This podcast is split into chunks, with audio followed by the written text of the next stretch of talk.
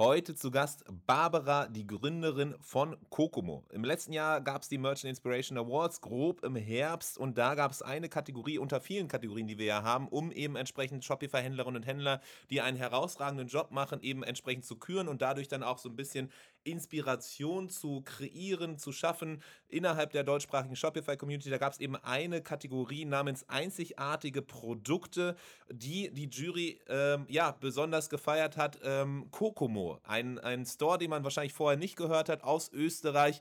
Und ähm, ja, da hat die Jury auf jeden Fall dann entsprechend diese, diesen Shop gewählt. Sie machen Spielwaren der besonderen Art. Wer genau wissen will, was sie machen, am besten einfach mal unter kokomo.at vorbeischauen und entsprechend da mal reingucken. Generell ist diese Folge hier rund um den Werdegang eben von Barbara und äh, ihrer Marke Kokomo, wie sie es geschafft hat, eben die Schritte zu gehen von offline zu online. Ähm, äh, sie kam aus, einer, aus einem Bereich, wo sie vorher nie quasi über E-Commerce nachgedacht hat, nie über das digitale Verkaufen, sondern besonders diesen direkten Kontakt, das direkte Feedback, den direkten Austausch mit den Leuten und äh, eher so ein bisschen reingestolpert ist in das ganze Online-Thema. Und genau darum geht es aber dann eben diese Erfahrungswerte zu, zu sehen, zu, zu sehen, was Barbara gelernt hat auf dem Weg, äh, wie sie das jetzt alles mittlerweile angeht, was wichtig ist und was eben auch entsprechend so, ja, die Learnings auf diesem Weg waren. Darum geht es heute und äh, ich habe es ja letzte Folge schon mal erwähnt, am 9.2., also wenn diese Folge hier heute am Dienstag rausgeht, dann ist es tatsächlich morgen,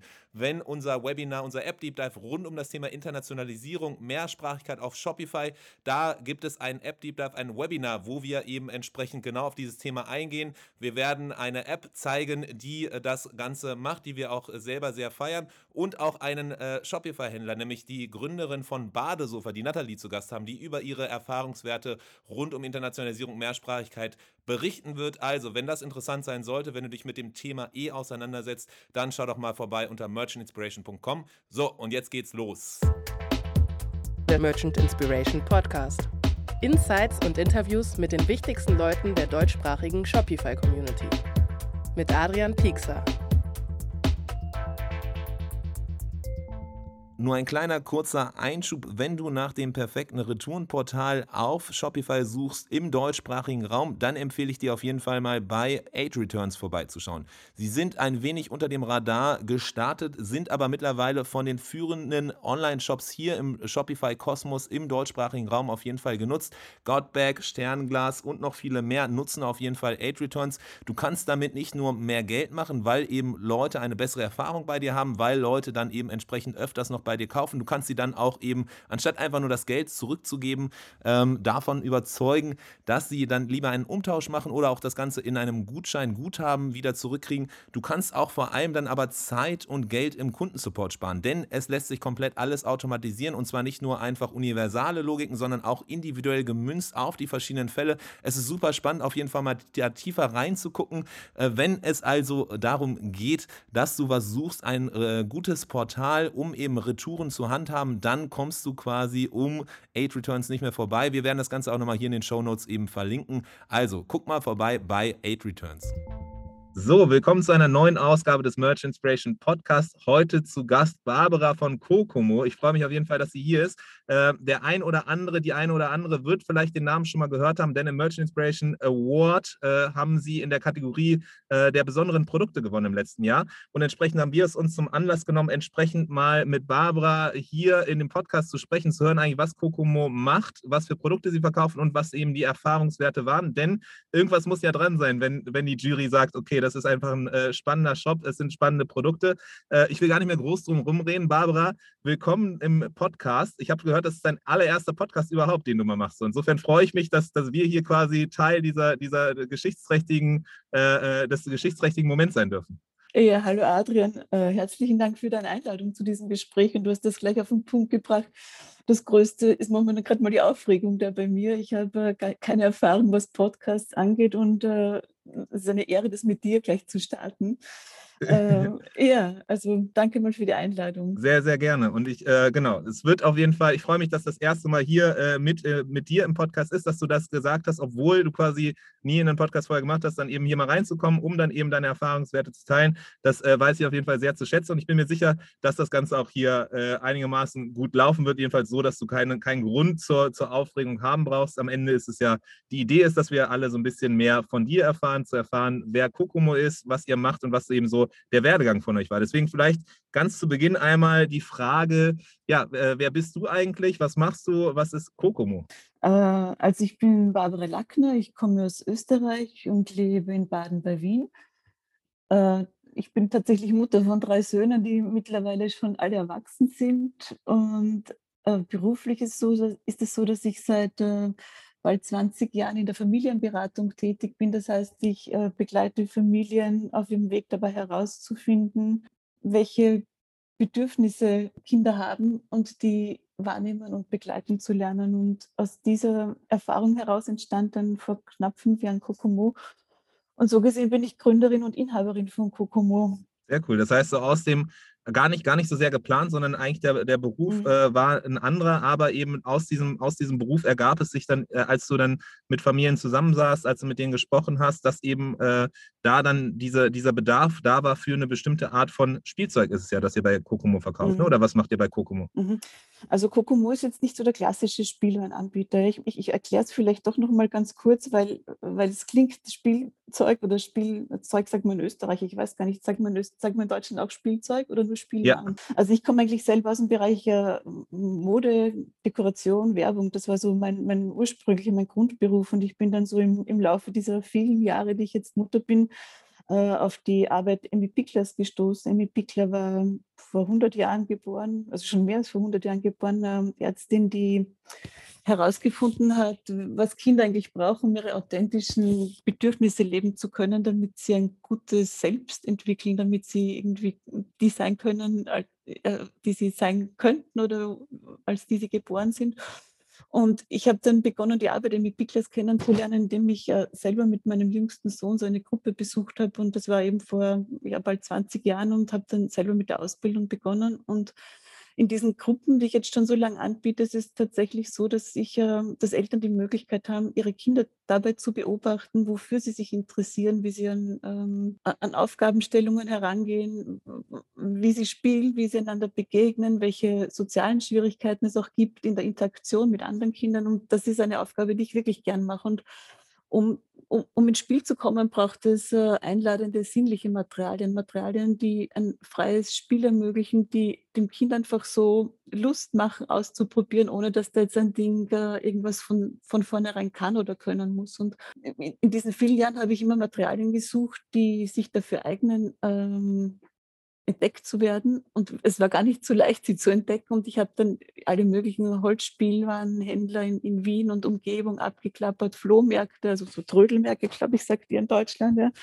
Und habe so einfach gesammelt und gesammelt. Und irgendwann war dann die Frage der Eltern, wo es denn diese schönen Materialien denn tatsächlich zu kaufen gäbe. Und so ist irgendwie Kokomo entstanden. Also ich habe tatsächlich aus einer äh, Sammlung heraus und aus, aus der Nachfrage von Eltern dann beschlossen, okay, da, da, da wage ich mich drüber und äh, bietet das kleine Sortiment, das ich da habe, an.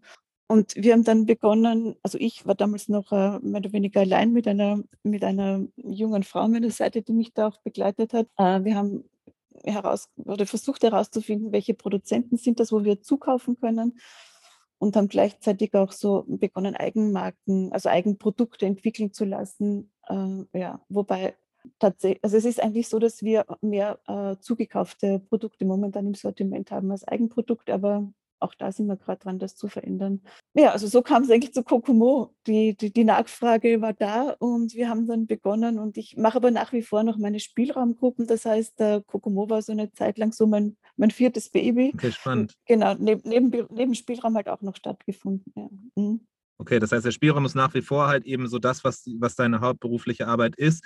und da einhergehen dann eben dann die Inspiration aber gekommen für halt eben Kokomo. Mhm. Ähm, du hattest es erwähnt, so die, die, das folgt so einer bestimmten Philosophie und viele, viele der, der Spielzeuge, die es da draußen gibt, sind immer sehr, sehr klar, geben ganz klar vor, was man damit macht. Ne? Man hat ein Spielzeugauto, das ist dann angemalt wie ein Polizeiauto und entsprechend ist dann relativ klar, was man damit machen kann oder eben nicht. Ähm, und, und der Ansatz eben von den Produkten bei dir, bei Kokomo, beziehungsweise dem, was du halt ursprünglich mal gesucht hattest, war, ja, Projektionsflächen hattest du es genannt, also Produkte, die, ähm, die gar nicht so sehr vorgeben, sondern die halt eben eher einfach nur Möglichkeiten bieten, dass, dass Kinder da was drauf äh, drin sehen. So, und es gar nicht genau klar ist, welches, welches Kind was, was sieht, sondern es sind dann irgendwelche Formen, die dann eben die Inspiration wecken in dem Kind, dann eben, dass daraus dann eben das ähnelt einer, einer, keine Ahnung, Blume oder was auch immer, oder das ist ein Gegenstand, der dann eben für das und das eingesetzt werden kann. Das ist so ein bisschen die, die Grundidee bei den, bei den Produkten, ne? Genau, also es war so ähm, eigentlich diese Frage, wie, wie wenig braucht es ja an, an, Spielmaterial oder wie reduziert darf das Material sein, damit, das, damit die Fantasie des Kindes möglichst frei sich entfalten kann. Weil ich denke mal, je konkreter ein Ding vorgefertigt ist, desto, äh, desto enger wird es. Ja? Das ist irgendwie, wenn, wenn ich eine Mikrowelle aus, aus, aus Plastik habe oder ein, ein, keine Ahnung, äh, irgendwas, wo schon alles vorgegeben ist, dann kann das Kind vielleicht noch einen Knopf bedienen, aber das verliert ziemlich schnell meistens an, an ähm, an Interesse. Also das ist irgendwie so, äh, da kann das Kind nichts dazu beitragen. So, und unsere Idee war das wirklich Materialien anzubieten, die so unabhängig vom Alter bespielt werden können. Also wir haben gerade, äh, also das weiß ich einfach, und daher kommt einfach auch meine Expertise. Ne? Ich beobachte seit 20, bald 20 Jahren Kindern im freien Spiel. Das heißt, ich, äh, ich sehe, wie das junge Kind mit sieben, acht Monaten damit spielt, wie das, das Material erkundet, ja, und wie dann vielleicht der drei, vierjährige damit spielt, obwohl das Ding noch immer das gleiche ist, aber es kann gerade ganz was anderes. Ne? Es kann, es wächst mit und ähm, so kann, keine Ahnung, also wir haben jetzt zum Beispiel so ganz, wenn ich jetzt nur so einen einfachen Bauklotz hernehme, ja, da, das, das ganz junge Kind begreift den und nimmt ihn vielleicht in den Mund. Irgendwann beginnt es den dann aufzustellen, aber dann gibt es Kinder so mit eineinhalb, die verwenden den als Handy ne, am Ohr. Ja, also so, und das muss kein Handy sein, also so wirklich, das ist dann alles Mögliche. Ne? Genau, und das halt eben dann das als Projektionsfläche und auch so ein bisschen, da kommen wir aber gleich dann nochmal zum Online-Shop oder den Fotos, die ihr auch wählt, ist ja auch alles immer, das greift ja alles immer wieder so ein bisschen der rote Faden, auch hinter, hinter dem ganzen, hinter Kokomo, den Spielzeugen und wie ihr euch dann eben präsentiert, aber kommen wir gleich vielleicht nochmal zu. Was ich ganz spannend finde, so jetzt hattest du dann eben in deinem, in deinem Spielraum da dann eben entsprechend ähm, den Kontakt zu verschiedenen, erstmal selber äh, getrieben durch, durch oder, oder angetrieben durch, durch den, diese Erkenntnis, okay, ich will eigentlich gar nicht so sehr, dass dann die Produkte äh, so viel vor vorgeben, sondern so viel Freiraum lassen sollten, den Kindern wie möglich. Äh, und hat es gesehen, dass halt eben anderen, anderen Eltern es auch so geht, dass die sowas ähnliches suchen und das gar nicht so viel Angebot gibt. Das heißt, darüber dann eben angefangen, äh, den Leuten was anzubieten. Ich nehme an, dass da aber äh, online noch gar kein Thema war, sondern es war erstmal so äh, alles offline gedacht, richtig? Mm, also ich muss gestehen, ich bin ein ziemlicher Offline-Typ, ja. Ich bin selber eine ganz schlechte Referenzkundin, weil da war ein Online-Shop noch gar nicht gedacht, dass wir begonnen haben. Es war ja so diese Herausforderung, wie können wir diese sinnlichen Materialien, die ja, das kommt ja noch dazu, ne? das ist ja, wenn du ein Ding berühren kannst, ja, dann spürst du, was das kann, ne? dass es eine Geschichte hat, wie es entstanden ist, wo es herkommt, wer es gefertigt hat. Und die erste Überlegung war, wie schaffen wir das so abzubilden, dass Menschen nicht nur bei uns vor Ort ja, die Sachen berühren und kaufen, sondern wie kann man sie kommunizieren? Und da war unser erster Step war eigentlich der, dass wir äh, mit einem befreundeten, damals Fotograf noch, äh, die, die, die Produkte bei mir im Spielraum fotografieren haben lassen. Äh, das heißt, dass die Kinder einfach im Spiel fotografiert wurden mit den Materialien und wir haben dann eine, eine gute Druckerei bei uns in der, in der Gegend gesucht, die halt auch irgendwie äh, hochwertig druckt, ja, damit der Katalog, also wir haben damals einen Produktkatalog erstellt mit schönen Fotos der, der diese Qualität vermittelt. Ja. Und so haben wir ganz vollkommen retro diesen Katalog versendet mit Bestellformularen. Die Bestellungen sind tatsächlich per Post eingegangen ja, oder per Telefon das war so uns, unser Beginn. Ja. Das war irgendwie was fein, weil es so viele also positive Rückmeldungen gab und wir sind dann gewachsen. Ja. Und da war unser, ja, das war dann so dieser, dieser, der nächste Schritt zu überlegen, so was, was machen wir mit diesen Kunden da? Anfragen von außerhalb Österreichs, wie können wir denn die etwas doch äh, flexibler bedienen. Ne? Also das war einer der großen Nachteile war natürlich Katalog mit Informationen, die so quasi in Stein gemeißelt sind, weil wenn sich der Stoff eines Produktes, das Design verändert, dann war das einfach nicht mehr austauschbar. Ne? Das war dann im Katalog so abgebildet mit einem verbindlichen Preis auch noch. Also ja, war viel Arbeit, aber äh, genau, äh, ein, ein, ein, wichtiger Start, ja. Ja, und äh, aber ähm, wie habt ihr, wie, wie haben Leute dann rausgefunden oder wurden informiert über den Katalog? Gab's, war das dann auch so Mund zu Mund, dass es weitergesprochen wurde und erzählt wurde, hey, guck mal bei Barbara, äh, die hat äh, auf jeden Fall so, ein, so einen ganz spannenden Katalog, fragt den doch mal an. Genau. Äh, und dann haben Leute gezielt euch irgendwie eine E-Mail geschrieben oder angerufen, sind bei euch vorbeigegangen und haben mal gefragt, ob sie sich den Katalog abholen können. War das so eher dann auch wirklich ja. quasi, dass Leute gezielt da, die äh, gesucht haben na, danach und dann gezielt nach gefragt haben, dass du gar nicht so sehr das irgendwie versuchst, das Leute, äh, Leuten halt so aufzuzwingen. Genau, so war es, Adrian. Ja, du kannst Dinge, sehr, Dinge immer sehr gut erfassen, Zusammenhänge. Das war tatsächlich so. Also wir haben, ähm, wir haben ich habe natürlich Kolleginnen, die auch diese Arbeit machen und Spielgruppen anbieten. Das sind äh, auch ja, einfach Eltern, Freunde, wie auch immer. Es ist, bei uns ist es nach wie vor einfach immer Mundpropaganda, über die wir wachsen, ja, wo dann die Menschen irgendwie anklopfen, anrufen und sagen, du, wir haben von euch gehört und habt ihr da Infos für uns? Ja? Okay, und dann getrieben halt eben davon oder, oder aus, der, aus dem Lernen heraus, dass, dass ein Katalog natürlich dann schon alles sehr in Stein gemeißelt ist, plus nochmal diese physische Komponente da, dahinter ist äh, und auf einmal Leute auch außerhalb Österreichs euch angehauen hatten und gefragt hatten, hey, wir fänden das auch ganz spannend. Da kam dann irgendwann der Schritt, okay, mhm. das kann nicht nur bei dem Katalog bleiben. Genau, das war dann der nächste Schritt natürlich. Das war jetzt vor, ich glaube, vor vier Jahren haben wir dann begonnen, so uns wirklich Gedanken zu machen, okay, wir versuchen mal einen Online-Shop und hatten halt noch überhaupt keine Erfahrung und haben damals so mehr oder weniger in Eigenregie begonnen, einen WooCommerce-Shop zu bauen. Ja, ja, also war nicht so. naja, er hat dann schon funktioniert, so anderthalb Jahre und dann war, war ziemlich, ziemlich schnell an unsere Grenzen gestoßen, wenn mit zunehmendem Wachstum das Ganze abzuwickeln und irgendwie dann hast halt, ich weiß nicht, wie viele Plugins, die sich dann nicht mehr updaten lassen. Das war eigentlich was dann eine Katastrophe. Also wenn du das Potenzial hast, das zu wachsen, ja, und, und der, der Shop im Hintergrund aber nicht mitkommt oder wir mit der technischen Entwicklung nicht mitkamen. ja, also das war, ja, das war, war keine besonders erfüllende Zeit. Mhm. Okay, ich wollte nämlich gerade fragen, was waren so konkret mhm. die Sachen, wo du gemerkt hast, äh, an welche Limits du kommst? Weil ich, ich, ich spreche immer wieder mit Leuten, die halt mit WooCommerce in Kontakt sind, hatte mhm. auch mal bei Freunden irgendwie reingeguckt in WooCommerce und ist immer wieder halt so ein Thema, was ich höre, ist diese Komplexität dessen, dass man eben sehr viele verschiedene Plugins hat, mhm. unterschiedlich oft, die dann irgendwie aktualisieren muss und dadurch dann einfach so ein riesen Patchwork quasi äh, von verschiedensten Plugins äh, kommt, die irgendwie alle nicht so hundertprozentig miteinander irgendwie sprechen und ausgelegt sind und dadurch dann es halt echt sehr fehleranfällig wird und, und halt eben auch sehr dich in so ein Korsett zwängt, wo du gar nicht mehr so richtig dann irgendwie dich bewegen kannst. Ja, also das würde ich, dem würde ich jetzt zustimmen. Also vielleicht ist bei uns noch der Unterschied der, dass wir einfach so ein kleines Team sind und auch nicht sonderlich viel technische Expertise im, im Haus haben. Ja. Also wir waren dann immer, also es war, es war unbefriedigend, es waren einfach zu viele Komponenten, es war einfach, also ich glaube mittlerweile, wir haben uns ja dann nachher umgeschaut und überlegt, wie wir uns da verändern können, weil das lag sicher an uns, dass wir das so gewählt haben. Also ich glaube mittlerweile, dass man vielleicht mit WooCommerce oder mit unserer Erfahrung wir auch anders jetzt an die Dinge rangehen könnten, ja, aber das war halt für uns der erste Schritt, ja, online zu gehen und äh, vielleicht auch fehlende Begleitung oder ich, ich glaube, dass und vielleicht kennen das auch einfach andere an der Stelle, ja, wenn du, wenn du weißt, du möchtest irgendwie starten, aber du hast vielleicht noch gar nicht erkannt, was es alles braucht, damit du dich abbilden mhm. kannst. Ja.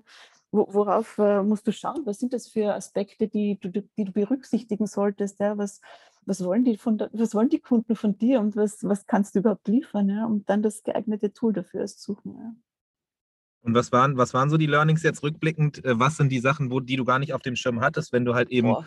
aus der Offline-Welt kommst und dann irgendwie auf einmal merkst, ja, okay, warte mal, weil da so ganz triviale Sachen, die halt völlig äh, offensichtlich sind, im, im, wenn man halt das Produkt in den Händen hält, wenn man die Leute vor Ort hat, mit den Leuten drüber redet. Das ist ja quasi digital so nicht direkt hundertprozentig abbildbar. Aber was, was äh, gab es da, was waren so die Sachen, wo du gesagt hast, okay, das war überraschend, äh, da, das hätte ich gar nicht gedacht oder da muss man eine ganz andere Denke online mitbringen? Naja, also ich glaube, wir waren eigentlich erst dann, als wir uns, äh, äh, als wir erkannt haben, dass wir mit dem Shop, so wie er war, mit WooCommerce nicht, WooCommerce nicht weiterkommen, dass wir erst dann begonnen haben, so uns umzusehen, was gibt es eigentlich für, für, für Tools, ja, wie kann man Shops denn irgendwie äh, sympathisch irgendwie bauen, ja, was, was, was spricht uns da an und was deckt sich mit dem, was wir vermitteln wollen, nämlich so unsere Bildsprache und dieses äh, Fachwissen, wie kann man das alles unter den Hut bringen? Und ähm, Jetzt muss ich überlegen, so jetzt auf deine Frage explizit, äh, was war der Lernprozess? Also als wir dann bei, bei Shopify gelandet sind und wir haben ja, wir haben ja dann tatsächlich uns zum Glück äh, zuerst ein Jahr später, aber dann doch für Tante E entschieden. Ja, wir haben ja schon viele Monate davor begonnen, Shopify uns selbst anzueignen. Ja.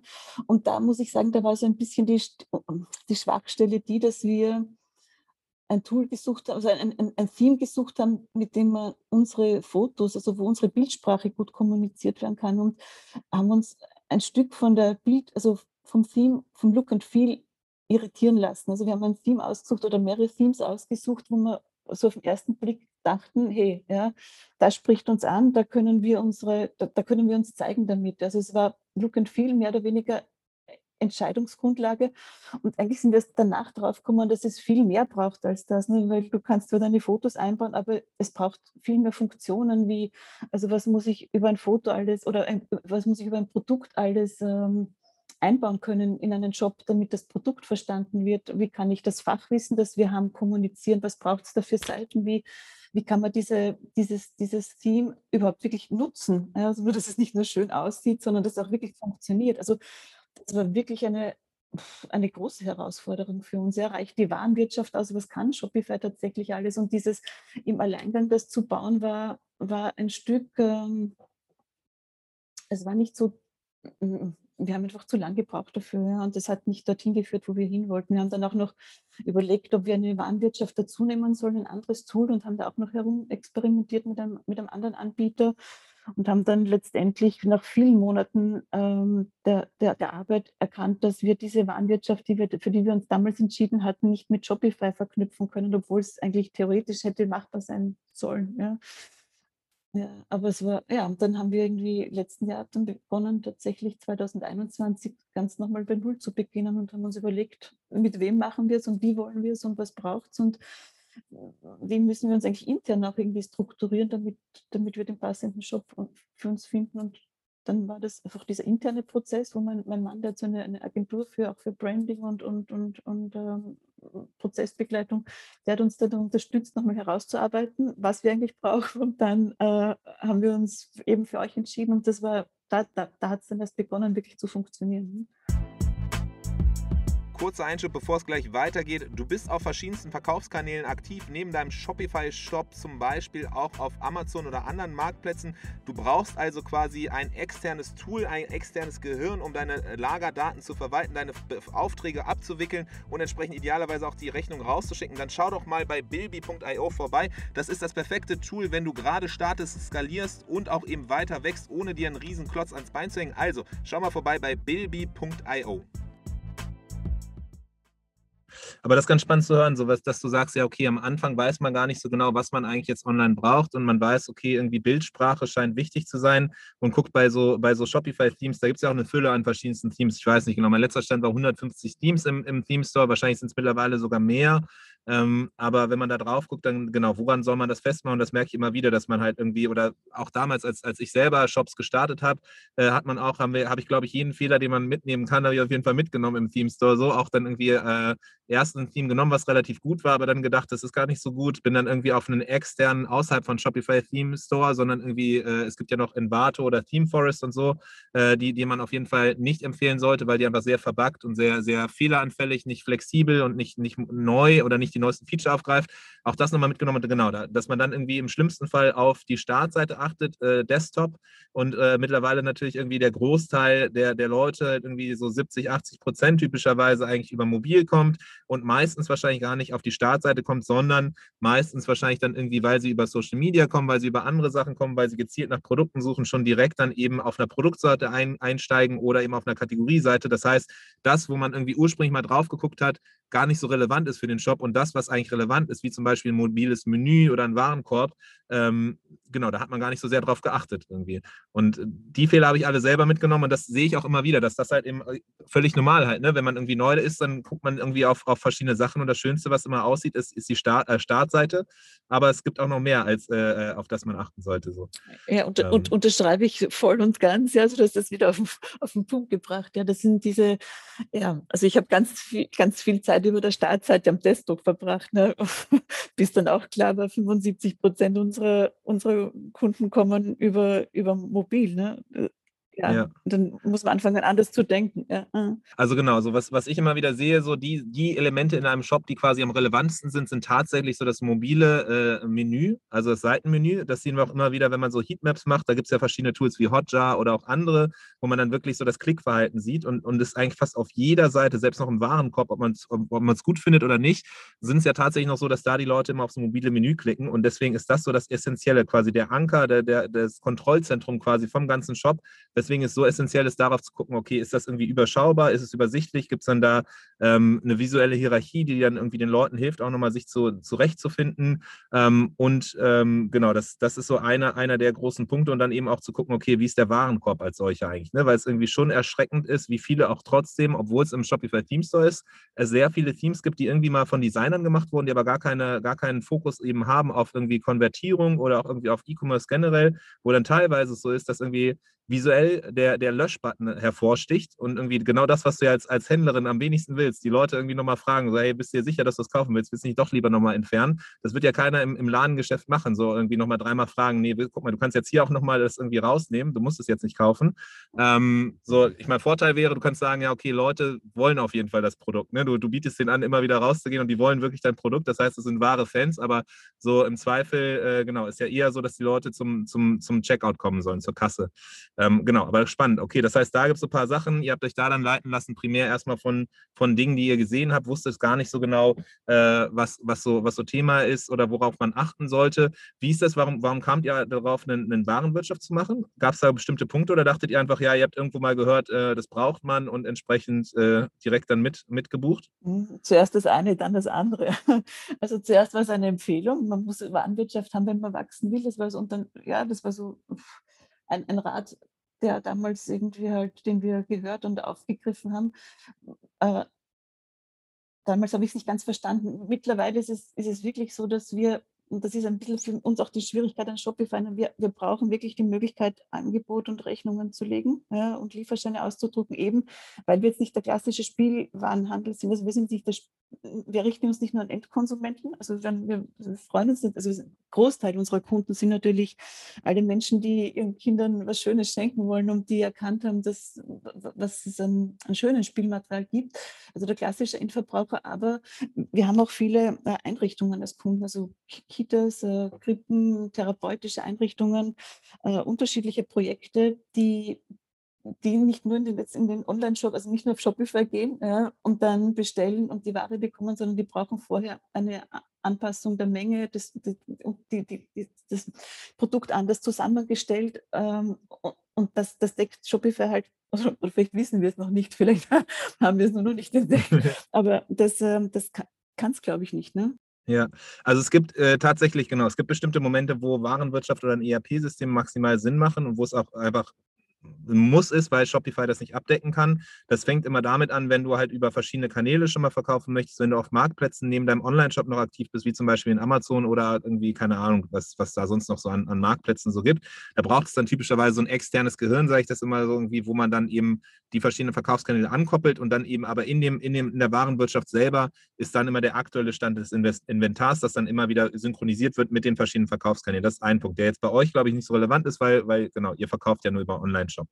Ähm, der, andere, der andere Punkt ist der, dass ähm, genau, so mit dem, was du jetzt gesagt hattest, oder beziehungsweise bei, bei, bei Food and Beverages ist dann oft noch so, es gibt manche Informationen, die einfach äh, hinterlegt werden müssen, die so Shopify nicht hinterlegen kann, weil es einfach nur eine begrenzte Anzahl von äh, Feldern gibt. Das ist sowas wie dann zum Beispiel Mindesthaltbarkeitsdatum. Das, deswegen ist bei, bei Getränken oder Essen auch immer so, dass da dann halt eben oft direkt ein ERP-System mitkommt, weil einfach diese ganze Abwicklung im Hintergrund noch ist. Das ist ja bei euch auch nicht der Fall. Aber ähm, genau diese Thematik mit, mit äh, der, dem äh, Recht, also quasi B2B-Kundengeschäft oder nochmal mehr Flexibilität im Hintergrund, wenn man eben da noch Kunden hat, äh, Aufträge anlegen möchte, da ist es in der Tat so, dass das Sinn macht. Es gibt bei Shopify selbst noch die Möglichkeit, quasi manuell Bestellungen anzulegen. Das heißt, du könntest schon halt eben dann, wenn jemand bei dir anruft, äh, dann äh, in dein Shopify-Backend gehen, eine manuelle Bestellung anlegen, gegebenenfalls dann auch nochmal irgendwie einen Discount hinterlegen, so einen Rabatt von 15 Prozent oder was auch immer. Ähm, aber ähm, klassischerweise ist es so, wenn du wirklich ein offizielles Angebot erstmal schicken willst, dass die dann offiziell bestätigen und dann eben erst dann die Rechnung erstellt wird, da äh, kommt es dann schnell hin, dass man eher was so ein, so ein externes Tool nochmal braucht, was dann hilft. Ob es ein ERP-System ist, wie dann irgendwie ein Central äh, WeClap oder so weiter, das, das muss man dann mal gucken. Oder ob zum Beispiel Bilby ist dann irgendwie so ein ganz guter Weg zwischendrin. Äh, du schüttelst den Kopf auf jeden Fall. Also insofern bin ich mal gespannt, was du da sagst. Mhm. Ja, zum Anfang war Bilby jetzt sicher gut zum Starten. Ne? Also es war vielleicht auch noch so für uns so ein bisschen die Schwierigkeit, dass wir dann diesen, wir haben uns für DPD entschieden als Versanddienstleister in Österreich und da gibt es für DPD Österreich zum Beispiel keinen keine direkte Anbindung. Ja. Also du musst dann also diese über so ein extra Tool dann wieder das laufen lassen. Und das war äh, einfach sehr, sehr komplex. Also ich glaube, äh, wir sind dann schon vielleicht auf der Suche nach, äh, nach einer anderen nach einer anderen Warenwirtschaft, die vielleicht mehr kann. Ja. Genau, also Bilby ist tatsächlich so zum Start so quasi so die, die Warenwirtschaft, die quasi dann, wo du noch nicht dir so einen Klotz ans Bein hängst. Aber ich glaube, genau bei euch nochmal die Schwierigkeit, die tatsächlich einherkommt. Du hast am Anfang erwähnt, ihr seid aus Österreich. Entsprechend, ich glaube, Bilby äh, irgendwo in, in, NRW gestartet und, und Fokus natürlich dann irgendwie auf den Deutsch, deutschen Markt und nicht so sehr auf den österreichischen. Deswegen, genau, ähm, kann es da gegebenenfalls zu, zu Komplikationen kommen. Ähm, wir hatten ja neulich Mokebo noch dabei, die, die Möbel verkaufen, die nutzen zum Beispiel Plenty Markets, aber genauso. Sonst haben wir oft äh, äh, Kunden, mit denen ich spreche, die irgendwie Central äh, nutzen. WeClap ist auch eine andere Anlaufstelle, aber da hast du halt immer wieder schon so einen riesen, riesen Klotz quasi äh, am Bein, tatsächlich. Ja, ja. Also was, was vielleicht bei uns auch, also was uns am Anfang auch nicht bewusst war, und ich denke mal, das ist ja das Spannende, auch so einen Online-Shop betreiben, dass das so ein dynamischer Prozess ist. Ne? Du beginnst irgendwo, aber das ist dann einfach, es, es bleibt überhaupt nicht statisch. Ja? Du, es, ist, es ist wie das Stück Leben. Ja, es verändert sich ständig, es kommt was Neues dazu, es gibt neue Anforderungen, neue Erkenntnisse. Ne? Dieses Herausfinden, dass wir zum Beispiel ganz viele variable Produkte haben, ja, und dass, dass das die Warenwirtschaft, also Bilby, glaube ich, deckt es nicht ab, ja, dass, dass du von, also wenn du, wenn du selbst zusammenstellst, dass, dass du dann ähm, die Produkte einzeln einbuchst und dann automatisch sich beim Erstellen eines Sets die Waren aus dem, aus dem Lagerbestand abbuchen. Also da, da braucht man schon eine Warenwirtschaft, die mehr kann. Also ich, jetzt sind wir da auch im Gespräch, auch gerade mit Xentral tatsächlich. Ja. Mhm. Okay, spannend. Ähm, so waren das auf jeden Fall so ein paar, paar äh, Punkte, wo du auf jeden Fall dann schon erste Erfahrungen gemacht hast und gemerkt hast, okay, es ist doch gar nicht so eins zu eins alles äh, anwendbar aus dem Offline zum Online-Geschäft äh, quasi und es, es, sind noch ein paar andere Sachen, die, die, die relevant sind. Ähm, was ich ganz gespannt fände, nochmal so zu gucken, okay, jetzt mit dem Online-Shop. So, ihr habt dann den, den, Wechsel gemacht, ihr, war, ihr wart dann, habt dann euren Online-Shop gehabt. Ähm, du hast schon erwähnt, ihr habt dann äh, immer schon Produktfotos in, in, eurem Spielraum gemacht, was natürlich äh, mega gut ist, weil es einfach äh, ja, genau. Du kannst hochqualitative Produktfotos machen mit quasi den Endkonsumentinnen und Endkonsumenten, die das dann nutzen und entsprechend hast du besseres, besseres Fotomaterial, gibt es ja quasi gar nicht. Und das kann man dann entsprechend gut im, im Shop einsetzen. Das heißt, Fotos nehme ich an, auf jeden Fall ein elementarer Teil äh, dessen, um eure Produkte auch äh, digital äh, zu präsentieren. Ja, ich würde sagen, das ist wahrscheinlich äh, für, für einen Online-Shop das wichtigste Tool überhaupt, ne? weil, weil wir, was wir machen, also wir haben ja tatsächlich nur Produkte im, im Sortiment, die wir auch, die die Kinder selbst ausprobiert haben, also wo wir wirklich Erfahrung haben dazu. Und wenn wir fotografieren, also mittlerweile mache ich alle Fotos selbst, ja, also ich habe äh, hab irgendwie einfach den Blick auf die Dinge, weil ich, weil ich die Kinder, also die sind teilweise bei mir in den Spielgruppen und, und wir kommen dann zu einem extra Setting zum Fotografieren und die kennen den Raum, die kennen die Materialien, die, die, die, da ist nichts künstlich inszeniert, ja. Also die sind tatsächlich einfach so, wie sie sind, so frei. Ja. Die wählen sich ihre Kleidung selbst, ja, kommen halt mit ihrem Lieblingsoutfit, was manchmal gar nicht stylisch ist oder in keinem äh, ja, überhaupt äh, ja, irgendwie die Eltern vielleicht nicht wählen würden, aber sie sind zumindest echt, das ist ganz echt und, und wir fangen dann diese Momente ein. Und das ist so, wie du sagst, wir haben jetzt auch überlegt, so einen anderen, äh, vielleicht ein Studio zu wählen, um ein Stück flexibler zu sein, was den Raum angeht oder der Raum ist doch nochmal 20 Kilometer von da weg und ich würde gerne manchmal einfach schneller auf Fotos zugreifen können oder produzieren können.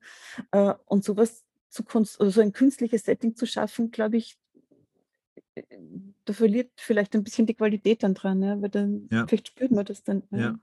Also das genau so. Also das, das, das klingt halt komplett nachvollziehbar und, und sinnvoll, so wie du es äh, berichtest, dass halt eben das so das Authentische und das Besondere an den Produktfotos auch da, also die Fotos auch nochmal das, was, was eben im, im Produktkern, dem, Spiel, äh, dem Spielzeug halt auch schon eben das Besondere ist, dass das halt wieder auch so der rote Faden übertragen wird und auch dann in den Produktfotos sich wiederfindet, dass es eben nicht gestellt ist, dass vielleicht nicht die schönsten äh, Kleider sind, die die Kinder anhaben oder wo, wo man sieht, okay, der war vorher irgendwie noch äh, äh draußen spielen oder so und irgendwie.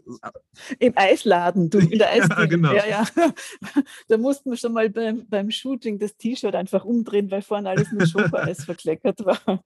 Ja, aber andererseits, genau, das sind ja genau diese, diese Alltagsmomente, diese Realitäten, die es dann aber eben auch äh, so authentisch machen. Ne? Und wo man merkt, okay, das ist vielleicht nicht alles irgendwie so, äh, äh, das ist nicht gestellt und das, das, das merkt man ja irgendwie so früher oder später wieder. Und das heißt, auch da finde ich spannend, dass das halt eben wieder dieses Besondere der Produkte sich halt auch eben wieder im, im Produktfoto wiederfindet, nicht gestellt, sondern aus dem Alltag heraus ähm, die, diese Fotos rund um das Produkt. Wie sieht das mit den Texten aus und der Beschreibung? Mhm, schreibe ich, also die habe ich bis vor ähm, drei Monaten, vier Monaten alles selbst geschrieben. Also die kommen auch, die entstehen einfach, wenn man das Ding bespielt. Und dann habe ich eine, eine Mitarbeiterin, die auch äh, die Pitcher-Ausbildung hat, also auch im Spielraum selbst arbeitet und mit, ihrem, mit ihrer Tochter jetzt bei mir in den Gruppen ist. Und die, die schreibt Texte, wo ich da manchmal gar nicht mehr sicher bin, die äh, sind jetzt von mir oder von ihr, weil die so ident sind, also so, so stimmig klingen für mich. Ja. Okay, also das heißt auch da eine Person, die, die auf jeden Fall selbst Erfahrung gemacht hat mit den Produkten, selber ganz genau weiß, worauf es ankommt oder was das Besondere ist und das eben dann auch übertragen kann in den Beschreibungen. Bleibe auf dem Laufenden über alle Neuigkeiten in der deutschsprachigen Shopify-Community mit unserem Newsletter.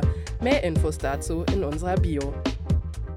Also vielleicht ist, Entschuldigung, das ist vielleicht auch noch so was, was uns als, als, als Kokomo überhaupt ausmacht. Ne? Wir sind so ein, ein, wirklich ein kleines Team und alle Menschen, die wir so, so mitwirken, wir haben so alle so eine Vision, die wir teilen. Ne? Wir haben alle einen Blick auf die Dinge, die, also wir haben viel Erfahrung einfach schon im Leben und mit Kindern und das, äh, das tauschen wir aus und das, das macht es irgendwie so fein. Und das ist auch das mit, mit unseren Lieferanten. Also ich glaube, Beziehung ist ein Aspekt, der uns generell wichtig ist bei Kokomo und das ist, wie, wie lebt man echte Beziehungen. Ja? Und das spürt man möglicherweise auch im Idealfall. Ja. Das heißt, einerseits die Beziehung mit, äh, mit Kundenseite aus, weil ihr eben ganz genau selber das Produkt äh, kennt, nutzt, im Alltag immer wieder seht, aber auch zu, zu Herstellern tragt ihr das weiter. Inwiefern? Wie drückt sich das aus?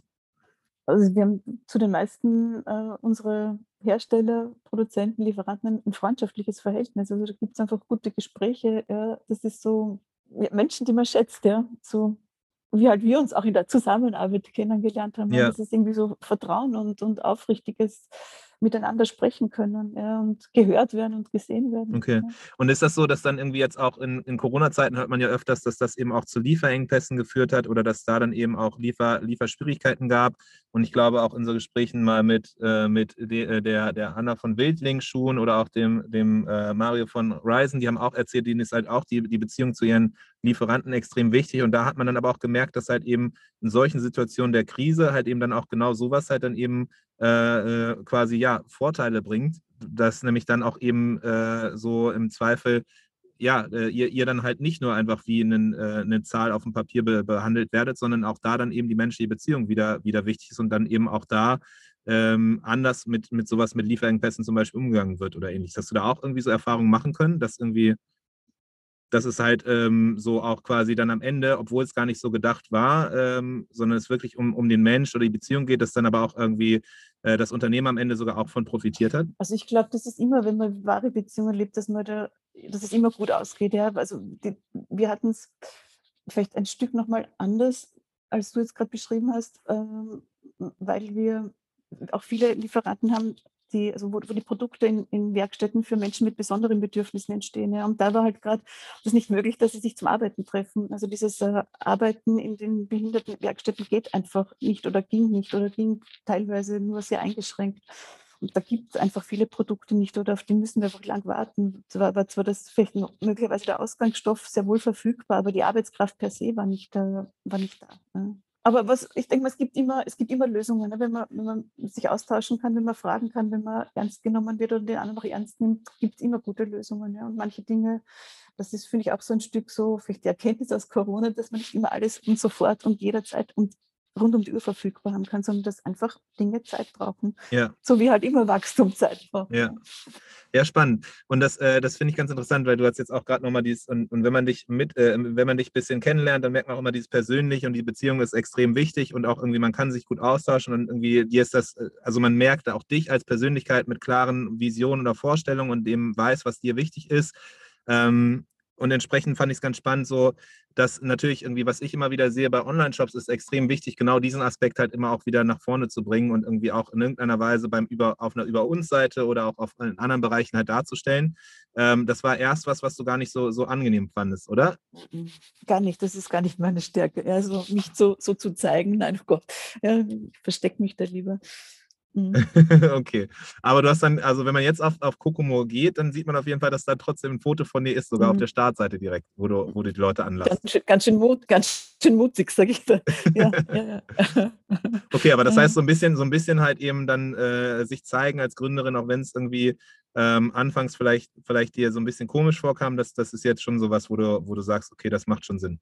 Ja, ich denke mal, es macht immer Sinn. Ne? Es macht immer, es ist immer ein, ein guter Moment, wenn man so sein, wenn man sieht, wer steht hinter dem, ja, oder ja, das gibt auch immer, wenn man in Shopify nachschaut und sich schlau macht, sieht man auch immer dein Foto gleich, ne? Und da hat man gleich so eine Idee, mit wem hat man es da zu tun, wie sieht der aus, ja. Hm? Und das, das glaube ich, auch wenn es jetzt so für mich eine persönliche Herausforderung war, würde ich das jedem empfehlen, ja, den Mut zu haben, sich zu zeigen, auch wenn es einem nicht so leicht fällt. Ja. Also äh, eine, eine Sache, die ich auch immer, äh, äh, die, die mir persönlich immer wichtig ist, wenn ich halt mit Händlerinnen und Händlern spreche, ist halt eben genau, wenn man halt eben so für, für sein Produkt brennt und wenn, wenn halt eben da auch wirklich eine, eine klare äh, Botschaft hinter der, der Marke steckt und eine Vision und Werte und Co., dann ist es halt extrem sinnvoll, zumindest in irgendeiner Form, äh, das, das aufzugreifen und darzustellen und nochmal zu schildern, sei es dann auf einer Über uns Seite oder anderweitig, weil nämlich so äh, das, das, was ist, was, was Vertrauen schafft und man unterschätzt es immer wieder, wenn man Zugriffszahlen anguckt von verschiedenen Online-Shops, ähm, gucken viele halt wirklich tatsächlich auf eine Über uns Seite nochmal. Diejenigen, die zum, äh, so ein bisschen zweifeln, die vielleicht sich überlegen, okay, soll man es machen oder nicht, die gehen dann tatsächlich nochmal auf eine Über uns Seite und gucken da nochmal, okay, wer ist eigentlich derjenige, der oder, oder diejenige, die den Shop macht, äh, identifiziere ich mich mit dieser Person und finde ich das gut, kann ich die unterstützen? Und vor allem so Nischen Nischenshops leben davon halt eben, dass, dass sich äh, Leute quasi damit identifizieren zum gewissen Grad und dann eben das auch unterstützen möchten und das in so einem, so einem Fall wie bei dir auch äh, ja im, im, Offline dieses Persönliche gelebt wird, aber halt das dann auch in irgendeiner Form so ein bisschen zumindest online übertragen wird. Hm, ich denke, mir ist eine gute, also die, die über uns Seite, denke mal, ist, ist ganz wichtiger, in, zu, zu, mich zu zeigen, einfach mit wem habe ich es da zu tun, ja, und, und lebt die das, was sie da irgendwie verkauft oder was sie da von sich gibt, ja. Äh, und das kriegst du beim Produkt selbst nicht wirklich unter. Deshalb glaube ich, dass es, äh, gerade wenn man sich vielleicht ein Stück auch unterscheiden mag von den anderen, ne, weil wenn ich jetzt nur ein klassischer Online-Shop bin, wo es nur darum geht, die Ware möglichst schnell in den Warenkorb zu legen und zu kaufen, ist natürlich auch für uns fein, ja, aber wenn es einfach um ein Stück mehr Geschichte geht, ne, die, die, die dein Unternehmen ausmacht, dann finde ich es essentiell, das äh, auch ähm, zu formulieren und sich zu überlegen, wie, wie, wie kann ich mich zeigen. Ja, ja, ja sehr gut. Gibt es sonst noch irgendwie andere, andere Themen im, im Shop, wo du sagst, okay, das, das ist wichtig und das ist irgendwie, hast du gelernt, ähm, ist was, was auf jeden Fall, ähm, worauf man achten sollte oder was hilft, eben die Produkte darzustellen, Kokomo darzustellen? Naja, also ich habe sicher gelernt, dass, dass mein, mein ästhetischer Blick auf die Dinge nicht unbedingt immer äh, Online-Shop-tauglich ist. Ja? Das heißt, man muss sich wirklich oder äh, es ist hilfreich, sich da auch wirklich Spezialisten zu Rate zu ziehen, die sagen, hey, pass auf, da oben der Abstand zwischen dem Produkttitel und dem Preis und den Features, die da oben gezeigt werden, der muss so sein, weil dann funktioniert es. Ne? Wenn ich äh, ich komme aus dem, habe ja auch grafischen Hintergrund, ja, äh, dass, dass reicht da nicht aus. Ne? Da braucht man wirklich irgendwie einen, einen, fachlichen, einen fachlich kompetenten Blick drauf. Ja, aus, aus und, und Kompromissbereitschaft. Ja, Kompromissbereitschaft, absolut, ja. Mhm. Sehr gut. Mhm. Cool, ja, so mit Blick auf die Uhr, so äh, langsam dem Ende entgegenkommend, ähm, ist auf jeden Fall spannend zu hören, so wie, wie, wie die Reise war bei euch und was, was so die verschiedenen Wege waren und dann irgendwie auch zu sehen, wie, wie die verschiedenen Sachen, sei es Fotos, Texte oder auch eben dann so ein bisschen so eine über uns oder das, das Darstellen auch der Marke, Kompromissbereitschaft, wie, äh, wie, wie relevant das Ganze äh, so als Themen sind. Ähm, so auf den, auf den Shop betrachtet als solches? Gibt es da irgendwas, wo du noch sagst, okay, das ist was, was irgendwie hätte ich das damals gewusst, würde ich das auf jeden Fall anders angehen oder gut, dass ich es nicht wusste? Ja, es gibt vieles, dass ich froh bin, dass ich es nicht wusste, sonst hätte ich es nicht gemacht. Ja. Aber ich kann jetzt nur eine ganz aktuelle Rückmeldung geben. Also ich schiebe dieses Thema Podcast schon ewig von mir her und ich habe ganz viele Menschen an meiner Seite, die mich auch schon lange kennen aus der Begleitung von Eltern und Beratung und immer sagen, du mach doch einen Podcast, ja, weil äh, das funktioniert sicher und das schiebe ich ganz lang vor mir her und so gesehen warst du jetzt mein super Lehrer und Einstiegsmeister, dass ich, das, dass ich die Schau jetzt gleich mal ein Stück äh, lassen kann. danke Adrian dafür. Das heißt, so, wir werden dich auf jeden Fall noch in, in verschiedensten anderen Podcasts demnächst hören und sehen. Keine Ahnung, aber ich habe jetzt ein Stückchen mehr Mut gefasst. Ja? Okay, sehr gut. Das freut mich auf jeden Fall zu hören. Freut mich, dass du, dass du hier warst und ich finde es auf jeden Fall sehr spannend, eben diesen Weg zu, zu sehen oder nochmal zu hören, den ihr gegangen seid, eben von, von offline in Richtung online äh, zu sehen, was eben eure Learnings waren und auch, äh, ja, ähm, auch, auch zu sehen, dass das sehr wohl auch online geht mit äh, ganz besonderen Produkten und dass man da halt eben das eine auch mit, den, mit dem anderen kombinieren und verbinden kann, auch wenn es vielleicht Kompromissbereitschaft bedarf, aber zumindest geht es auf jeden Fall, das Ganze zu transportieren. Und man hat ja gesehen, dass es auf jeden Fall auch anscheinend nach außen hin ankommt, weil äh, äh, zumindest bei den Merch Inspiration Awards ja ihr dann auch eben in dieser einen Kategorie ge gewonnen habt und gekürt wurdet von einer, von einer Jury, die, wo ja auch irgendwie die Chefredakteurin von Business Bank mit dabei war oder auch von OMR jemand aus der Redaktion und noch ein paar andere aus der, aus der Branche. Das heißt, äh, äh so, so, ein bisschen, äh, so, so ein bisschen das, was ihr da gemacht habt, kann ja nicht alles falsch sein, so, weil, weil sonst hätte es ja wahrscheinlich nicht irgendwie äh, sowas, sowas als Auszeichnung. Also das hat uns tatsächlich sehr überrascht. Also auch Dank an der Stelle an alle, die sich dafür entschieden haben, da uns zu unterstützen. Äh, wir haben, ich glaube, wir sind mit Ende August online gegangen. Also wir haben die Seite gelauncht, das war irgendwie so später August. Und dann haben wir von dir erfahren, es gibt die Möglichkeit, an diesem Inspiration Award teilzunehmen. Und das war für uns, also wir hatten dann nur mehr ein paar Tage bis zu der Abstimmung und wir waren komplett überrascht, dass, das, dass wir diesen Preis gewonnen haben, nämlich gerade in der Kategorie, diese, die, die uns ja irgendwie rausmacht, so nicht, wir sind noch ein Stück anders vielleicht als die anderen. Und ja, das war, hat uns super Rückenstärkung gegeben zum Weitermachen. Sehr Danke. gut. Und ich bin schon gespannt zu sehen, wie, wie eure Reise weitergeht. Auf jeden Fall Riesendank, Barbara, dass du hier warst, dass du mit uns äh, hier die Zeit genommen hast, mal so ein bisschen Einblick hinter die Kulissen zu geben von Kokomo und zu hören, wie eben so eure Erfahrungen waren. Äh, ich bin gespannt zu sehen, wie das dann eben entsprechend weitergeht. Aber jetzt an dieser Stelle erstmal Riesendank an dich und ja, bis zum nächsten Mal, würde ich sagen. Herzlichen Dank auch an alle, die zuhören und schöne Zeit. Ja? Tschüss. Das war der Merchant Inspiration Podcast in dieser Woche. Wenn du es noch nicht getan hast, abonniere uns. Bis zum nächsten Mal.